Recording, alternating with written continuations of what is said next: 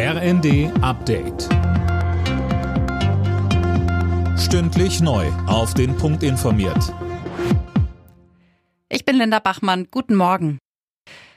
Heute ist die Flutkatastrophe in Westdeutschland genau ein Jahr her. Mehr als 180 Menschen kamen damals ums Leben.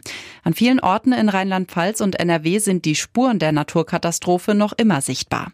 Bis die Schäden beseitigt sind, wird es wohl noch Jahre dauern. Dominik Gieler, der Bürgermeister der Verbandgemeinde Altena, sagte uns. Zu Beginn habe ich immer gesagt, ja, wenn wir in fünf Jahren fertig sind, wäre es gut. Fünf Jahre würde ich jetzt nicht mehr in den Mund nehmen ich denke, es wird länger dauern. Man kann momentan zwischen acht und zehn Jahren sprechen, wobei es nachher auch wiederum schneller gehen kann. Das ist alles zu groß im Weitblick und äh, man muss da hellseherische Fähigkeiten haben, um das genau vorherzusehen.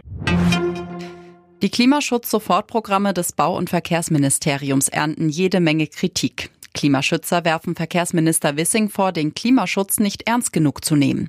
Die Wohnungswirtschaft findet, Bauministerin Geiwitz plane zu langfristig und blende aktuelle Probleme aus. Die Bundesnetzagentur warnt davor, dass die Gaspreise massiv steigen. Behördenchef Müller sagte dem Redaktionsnetzwerk Deutschland, bei den jetzt erhöhten Preisen seien die Folgen des Ukraine-Kriegs noch gar nicht drin.